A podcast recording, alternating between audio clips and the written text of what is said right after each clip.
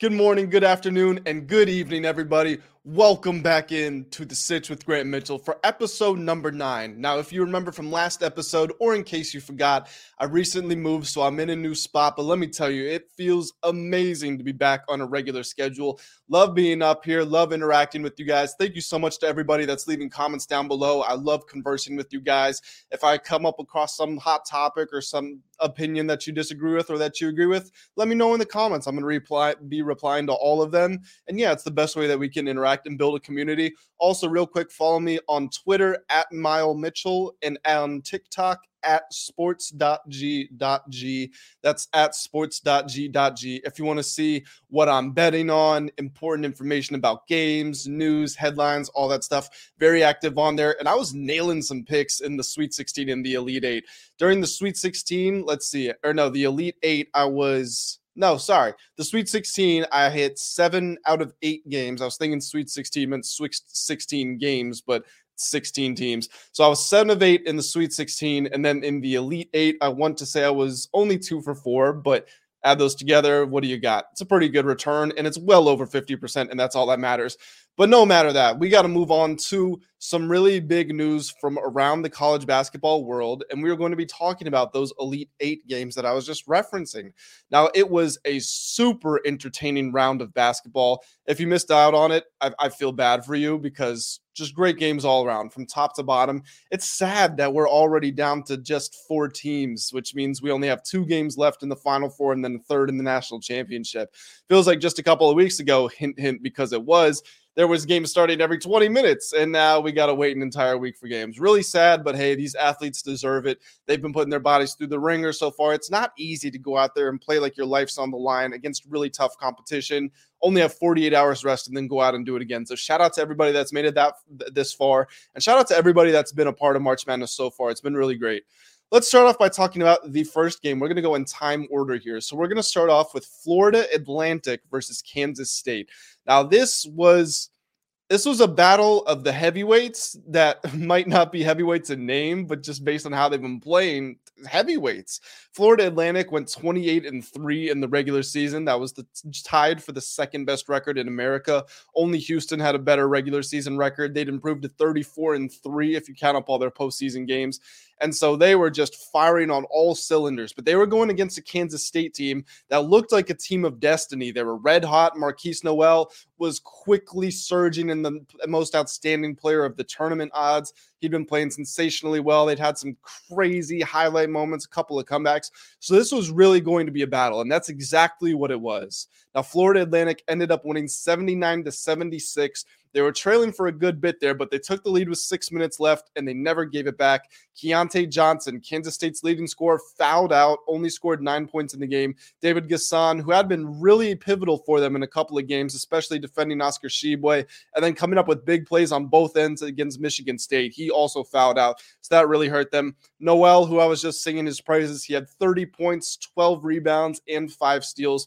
But in my opinion, the best player in that game was Vladislav Goldin, the seven foot center for the Owls. He had 14 points, 13 rebounds, and he was really all over the place on offense and defense, coming up with offensive boards, easy rim runs, putbacks, defensive stands. He had it all cooking for him. And then all, while Nowell had the better box score, Kansas State just hit this point where their offense became so, so heavily dependent on him. Everybody knew what was going to happen. It, it's kind of like and I'm not comparing them in terms of skill set, but it was kind of like watching LeBron James on the 2018 Cavaliers or Luka Doncic on last year's Dallas Mavericks or James Harden on the Rockets pre Russell Westbrook. The ball was going to his hand before he got over half court every possession, it seemed like. And they weren't scoring if he didn't score or if he didn't provide an assist to somebody. And as great as he was, again, just sensational er, tournament out of this guy. If you missed it, he set the assist record against Michigan State with 19. That that's a, most assists in a single game in NCAA tournament history. Guy was balling out of his mind. But as good as he was, it's just not a recipe for success. If you think back to what Kobe Bryant said about the way that James Harden plays, it's not, it doesn't work. It's not conducive to winning a championship. And this isn't a shot at Nowell in any way because I don't necessarily think he wants to play that way. But Kansas State pretty much needed him to. They they were very hesitant to initiate any sort of offense without him, and they couldn't get shots to fall. Um, big players who had stepped up, like I said, Gassan earlier, and then also Ismael Massoud. He had 15 points in the round prior, but he couldn't knock down his shots. Keyontae Johnson missed a lot of the first half with foul trouble and then ends up fouling out. It was just a tough situation to be in. So, excuse me. So shout out to Nowell, really gave it his all. Wasn't enough, but we've got to talk about a Florida Atlantic. I don't want to bury the lead what Florida Atlantic is doing is flat out sensational. They had only made March Madness one time prior in their entire school history. And guess what? They didn't win a game in that. Every game they've won in this tournament has been a new record for most games won in March Madness. And now they're one win away from competing for the conference championship. This is a team that needed a game winning layup with two seconds left against Memphis in the round of 64 to even advance. They were two seconds away from going home without a single win. They're from Conference USA. That's the, that's not a highly heralded conference. I know everybody loves to shit on the P5 schools, especially the Big 10 and the ACC and the Pac 12 even. Conference USA those aren't even comparable. Also, I will say it's pretty funny. The only school, the only conference that still has a program left in the Final Four is the ACC. Again, one of those lower tier Power Five schools. People would put that under the Big East, which isn't even a Power Five school, but we're gonna we'll get to that later. What Florida Atlantic is doing is incredible. What I love about them is they have such a large spread of ability and impact players. So when the defenses are matching up with them, it's very hard to rotate off of somebody. For example, if you want to trap somebody in the corner, or if you want to you want to bring help and you're trying to hedge a screen, if you want to slide your defense to the strong side of the court, if you want to blitz whoever's the hot hand, any of these sort of common defensive adjustments, FAU just swings it around and they throw a skip pass and they've got an open man, and that open man can contribute. This is a team that goes nine deep minimum every time it plays and they might only have one guy averaging double digits, or maybe it's two. I think it's two players averaging double digits, but they've got so many people above seven, eight points. So anytime anybody on this team touches the ball, they are a very real threat to score the ball. And they've got some players that I've been very impressed by. Goldin, who I was just talking about earlier, he's been so good for them. I, it, it's I was watching this game with my grandpa. Actually, we were watching this game in his in his basement, and what I said to him was, it's almost remarkable for me to see a seven footer who is at a school like FAU, and no disrespect intended, but again, it's not a highly heralded program. It's not a school that's known for going out and recruiting the best athletes. So when you see a seven footer like Goldin on this team, you think he's there just because of his height. It's not the case. He's got a soft touch. He's got good feet. He's got defensive intelligence. He, he knows how to play the game. So yeah, he's been really good.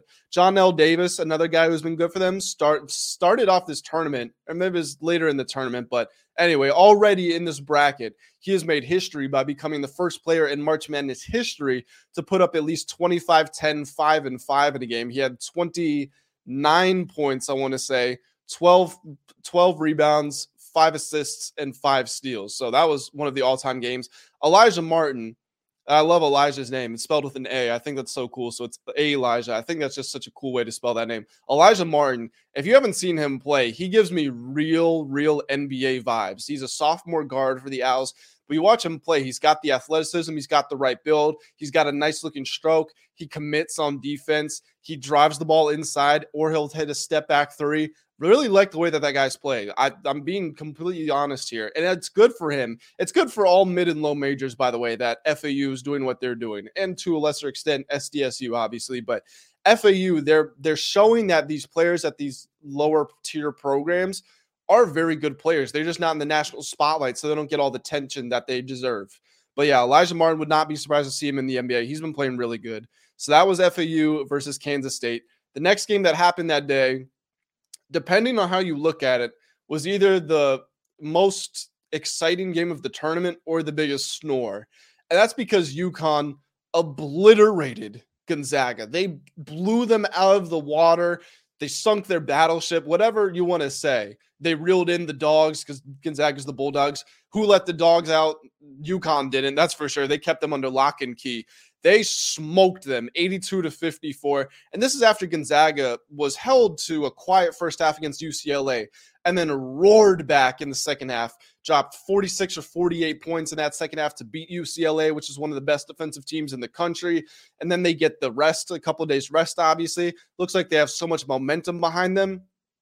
UConn said, to hell with that. We're putting an end to this right here. Drew Timme, who was in the running also with Nowell for most outstanding player in the tournament, had 12 points and 10 rebounds. You might look at that and think, ah, double double. But this is a guy who you've got to have scored 23 plus if you want to have a chance of winning. And he only shot 5 of 14 from the field. Adama Sanogo, 10 points, 10 rebounds. Again, you would look at that and say, wow, he and Timme played each other to a draw.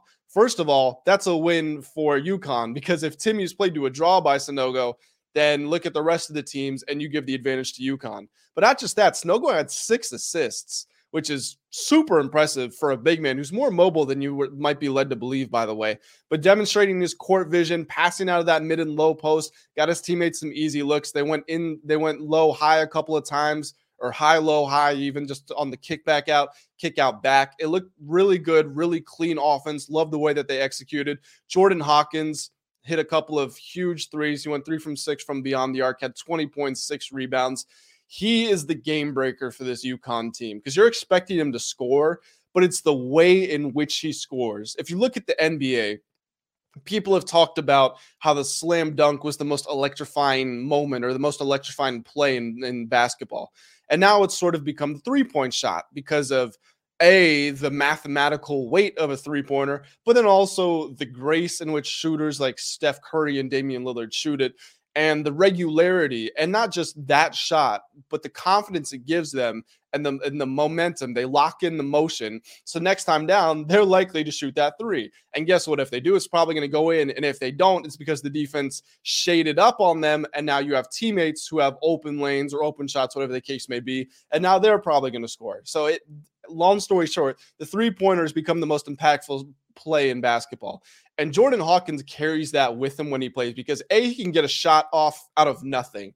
It's very reminiscent of Kyle Korver, the way he comes off of those curling screens, because he has he's moving so fast that he always lands far away from where he jumped, but he has the little leg kick out. And the same way people hold their follow through with their hand and their arm, he has like a follow through with his leg. Looks a lot like Kyle Korver. Let me know if you agree or disagree with that, by the way. But he he can heat up in a hurry. He can make three threes in two minutes.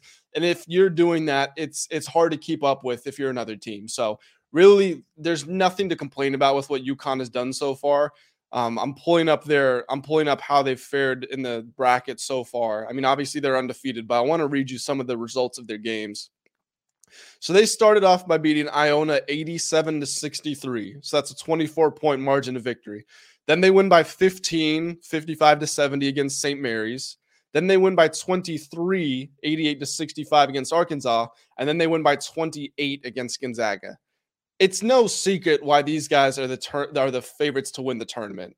They're minus 125 on BetMGM, I believe it is. I checked BetMGM or FanDuel. I don't remember which one, but they were minus 125 there to win it all. The three other teams were all plus money. So, hey, if you believe in them, go get them. But the odds makers like UConn, they have the, they have an implied probability of 55% to win it all. And they're also just on top of those performances, they're number one in overall composite ranking on KenPom. If you don't know KenPom, it's a popular statistics site and they have this they have this algorithm to calculate who the best teams are and then they have second metrics you know offensive efficiency defensive efficiency all that type of stuff. Over the last 20 years every national champion is ranked tw- top 40 in offense on kenpom and top 22 in defense on kenpom guess what? Kentucky's third in offense and 11th in defense. It's a recipe for success. And then even traditional metrics. They rank highly in assist to turnover ratio free throw percentage offensive rebounds, all these important indicators of tournament success, they've got it. So they look like a juggernaut. They absolutely look like the team to beat, and it's going to be hard to bet against them moving forward. The other game that we had, well, we have two more, but the next game, the first game of the second day, San Diego State University versus Creighton. Now, this was one of the games I missed because I had Creighton winning this game, and it got off to a good start. If you're a prop better, Creighton won the race to 10 points and it looked like they had things going. Kalkbrenner, Kaluma, Nembhard, they were all doing their thing. They were controlling the game. But all of a sudden, in the second half, San Diego State reeled them in, and they did it with their defense, which shouldn't be a huge surprise. But it was just the fact of how good Creighton's offense is and how well the ball was moving in that first half they did a really good job suffocating them. And they did a lot of that by slowing down the tempo. If you listen to the game, Coach McDermott for Creighton said going into halftime that he thought the team had played well, but he wanted to speed the tempo up. The exact opposite happened. The tempo slowed down even more, and they were hindered in their output. San Diego State won this game because Darrion Trammell made one of two free throws with just over a second left right at the end of the game. The score is tied at 56. He goes hard on a curling cut to the left, picks up the ball on, don't remember if it was a dribble handoff or he just got it swung to him, but goes from basically the top of the key over to the left elbow, pulls up for a little runner, gets fouled from behind by Nembhard, goes to the line, misses a free throw. So all of a sudden you think there's a chance we go to overtime, but makes the second one. And then Creighton doesn't even get a shot off. I think it was Scheierman threw a baseball style pass full court, hit Kaluma. They didn't even get the ball off. So that's how they won that game. Matt Bradley only had two points. And you can look at that and say that's pretty impressive. That's their leading scorer, their only player averaging over 10 points per game. They won with him only scoring two points. But this is a guy who you need to score if you're going to have a chance. So moving ahead, you have to get him firing on all cylinders. And maybe it's good that you've got a week break now or just under six days. You got six days rest. If you look at the last episode, I was talking about how the, the games in consecutive weekends. So let's say the round of 64 and the round of 32. It's game, rest, game, and then it's the week rest. And then same thing with the Sweet 16 and the Elite Eight game, rest, game, and then a week of rest. It's not one of those situations where he has to make a quick turnaround and get back on the court and he doesn't have a shot. He doesn't have his legs underneath him. His confidence is gone. He's going to be able to go to practice, get some shoot arounds in, go through his individual drills, regain that shot, and then come into the next game ready. And they're going to need him, like I said. But that game, it was super exciting. But the real exciting game of the day was Miami versus Texas. And this was a barnstormer, whatever terminology you want to use for it. This Miami Texas game was off the charts unreal because Miami comes out and they've got so much offensive talent and they're putting it on display, but they can't stop Texas for anything.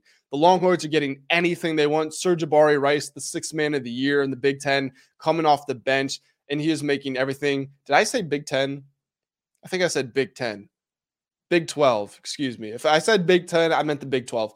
The the sixth man of the year in the Big 12. He's coming off the bench. He's hitting all sorts of threes, got crazy range. What I love about watching him play is his shot looks so casual. It looks he has almost the form, his mechanics and everything are good, but it just looks so casual that it doesn't look like he would be a great shooter necessarily, but he's cash money from outside. You, he puts it up, it's probably going down.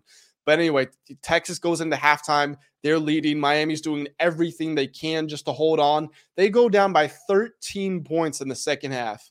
And guess what? They just come roaring back to life. The star of the game was Jordan Miller. He had 27 points, seven of seven from the field, 13 of 13 from the free throw line. And I'm challenging all of you right now go pull the tapes.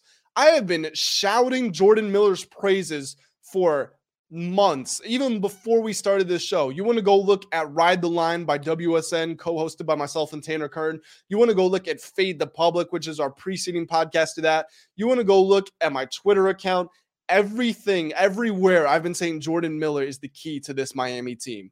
And he is so talented on offense and he almost doesn't seem to realize it because he withdraws himself from the offense at times. And it's weird to say that about a guy who is averaging 15 points per game. He's a six-six guard with a seven foot wingspan. He can shoot decent from three, about 35%. He can take you off the dribble. He can go make his free throws. Obviously, he just made 13 to 13. He's got so much in his tool bag that you would expect to see more aggressiveness from him on him on offense. So when he kind of stands there sometimes, it's a little weird to see. But what happened in that second half was Miami didn't allow him to stand in, in, the corner. And I'm not saying he was. He had 13 points in the first half. He was the driving force on this team from start to finish. But in this second half, Texas had done such a phenomenal job hounding the three point line. I think it was halfway through the second half. Miami had five three point attempts in the entire game. If you look at the round prior, they had taken 25. So they needed that three point shot, or at least They thought they needed that three point shot to be successful, and Texas had done a brilliant job taking out of the game plan. So I don't know if it was Coach Larrañaga who made the adjustment. I don't know if it was Miller who sensed the mismatch. I don't know if it was Isaiah Wong or Nigel Pack that called for it on the fly, but they started giving the ball to Jordan Miller just outside the perimeter, sort of halfway between the corner and the top of the key and they would just clear out. They would have one guy go stand in the corner, the other two float around the top, and they would say, Jordan, just drive. We're, we're not going to cut. You're not going to pass the ball. You're just going to take whoever's guarding you off the bounce and you're going to go to the cup. And a lot of times that was Timmy Allen, and that paid off in spades, which I'll get to in a moment. But to Jordan's credit, he was able to get in there, lay the ball up to great success and draw a ton of fouls. Miami, by the way, shot 20 or shot 32 free throws in this game, made 28 of them. Texas just 11 of 15. If you want to look at the final score, 88-81 and say, "Hey, where's the difference?" Probably in that. But like I was saying, Jordan Miller was able to take Timmy Allen mostly to the cup. And that helped a lot because Timmy Allen was doing the same thing to Miami on the other side. He was drawing all sorts of fouls. And if they weren't fouling him, he was making his shots. And in the rare occasion that he missed, Texas was cleaning up the offensive glass and they were getting second chance points. So Miller did exactly what, what Allen was doing to them. And it took Allen not only out of the game on defense because he had to start worrying about foul trouble, but it took him out of his offense too because he was getting beat up and he started to, he lost his rhythm. He wasn't able to make all the shots that he was just making. So, whoever's decision it was, brilliant coaching job by Miami. They sensed the mismatch and they ran with it. Texas was slow to react. And then after Miller had gotten them right back into that game, Isaiah Wong started doing Isaiah Wong things. And I have I have a term for the for Isaiah Wong. I call it the Isaiah Wong experience because you're going to lean back, you're going to put your hands up, and you're going to be on the roller coaster. Because let me run you through a couple of possessions. I don't remember exactly the order these happened in, but it was something to this effect. Isaiah Wong comes down, pulls up for a long range shot, cash money. Comes down, pulls up for a turnaround, money. Now he's in a three on one with Jordan Miller, who's again six foot six with seven foot wingspan, and Norchad Omier, who I don't know his height, 6'10, 7 foot, somewhere around there. He's the big man. And the only player back for Texas is a guard. So it's a three on one with one guard defending your two big guys, and Wong pulls up for three in transition. It's just a terrible decision, plain and simple. His his basketball decision making leaves a lot to be desired, and he misses the shot. Texas gets the defensive rebound, and then he'll get a steal, race back down, go into the half court, completely break his defender off in isolation and pull it for a patented mid range, and he makes it. And eh, eh, it's just it's hard to watch sometimes because you don't. It's so it's so maddening that a you know he's most likely not going to pass the ball, and b he's going to do a lot of st- stupid stuff. But with that, you have to recognize his incredible skill set. This is an NBA skill set. This is an NBA talent inside of a guy who just quite doesn't quite know when to take his foot off the gas and when to get his teammates more involved. If when he gets to that next level, that's going to be the first thing they're going to talk to him because if he can clean up his decision making, raise his basketball IQ a little bit, he'll be a legitimate NBA player. Absolutely. He ha- he's had an NBA skill set since he was a freshman. But anyway, back to the game. Wong was hitting some crazy shots. Jordan Miller had just brought them back. And then when the game's super close, they go back to Miller and he just gets to the free throw line relentlessly, hits all the free throws, slams the door shut. Omier made a couple of huge free throws late in the game, too. They were able to move on 88 to 81 to their first Final Four in school history. That's pretty crazy to me from Miami, a, school with that reputation and prestige. Three of the four teams in the Final Four making their Final Four debuts. You absolutely love to see it. This is exactly what college basketball is about. Now let's talk about these Final Four matchups. The first one we've got is San Diego State versus Florida Atlantic, the Aztecs versus the Owls. One thing I will say right off the bat that I love about both of these teams is they win games. FAU's 34 and 3, San Diego State's 31 and 5. Go back and listen to what I was saying again on Ride the Line by WSN, co hosted by myself and Tanner Kern. I said there's something to be said for winning, no matter who you're playing. It, it, it builds habits, it builds a mentality. There's a sharpness and a resiliency about you. And that's what both of these teams have. But FAU, I think, has it maybe just a little bit more. I feel like they're playing with a little bit more swagger, even though SDSU knocked off Alabama, the, the tournament favorites, number one seed in their region. I think FAU has just done it more. And what I really, really think will be important in this game is that they have already played Tennessee, which is statistically the best defensive team in the country.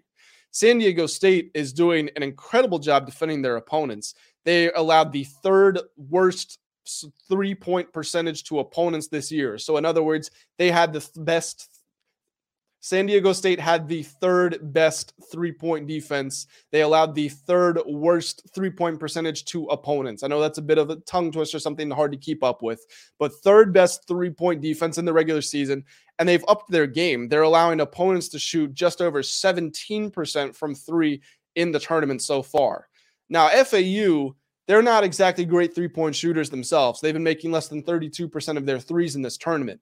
But to me, that's an indication that they don't need the three ball to win games. And when you're playing a team that has had so much success, so much success defending the three, I think that's going to be extra important. So if anything, I think that's almost a tick in their favor.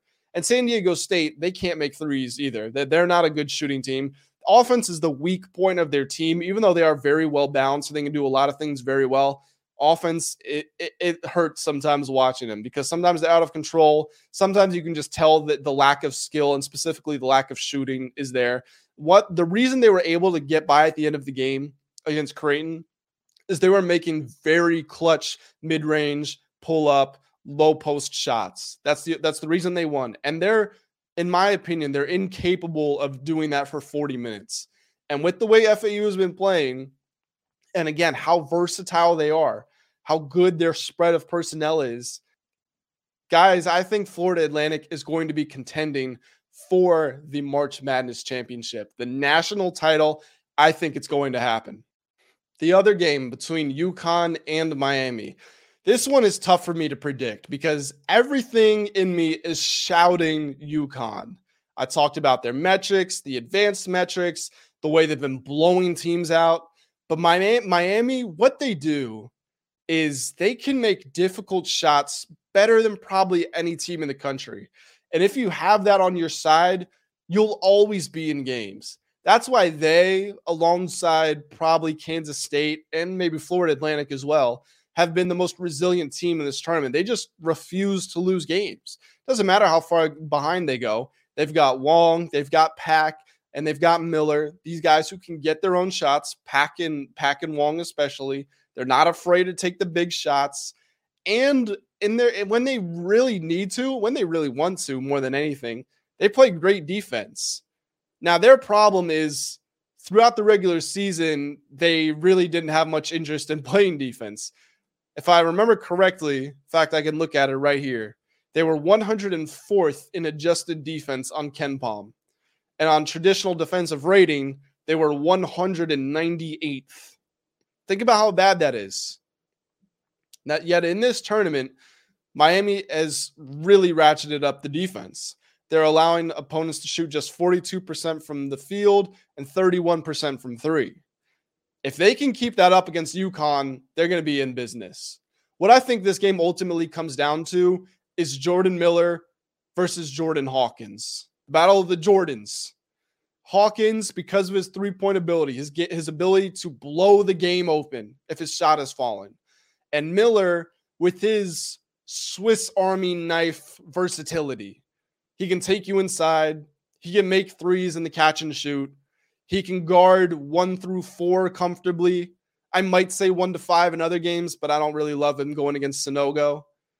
He can pass the ball. He, he can dribble and we he just showed all of us he's clutch. He can come through in the big moments. So I think it's gonna come down to those two, those two really to decide the game. Also, Miami, I just I, I don't feel like they have a cover for Sanogo. So I'm not gonna say that decides the game because I'm going into the game expecting that to be a huge difference.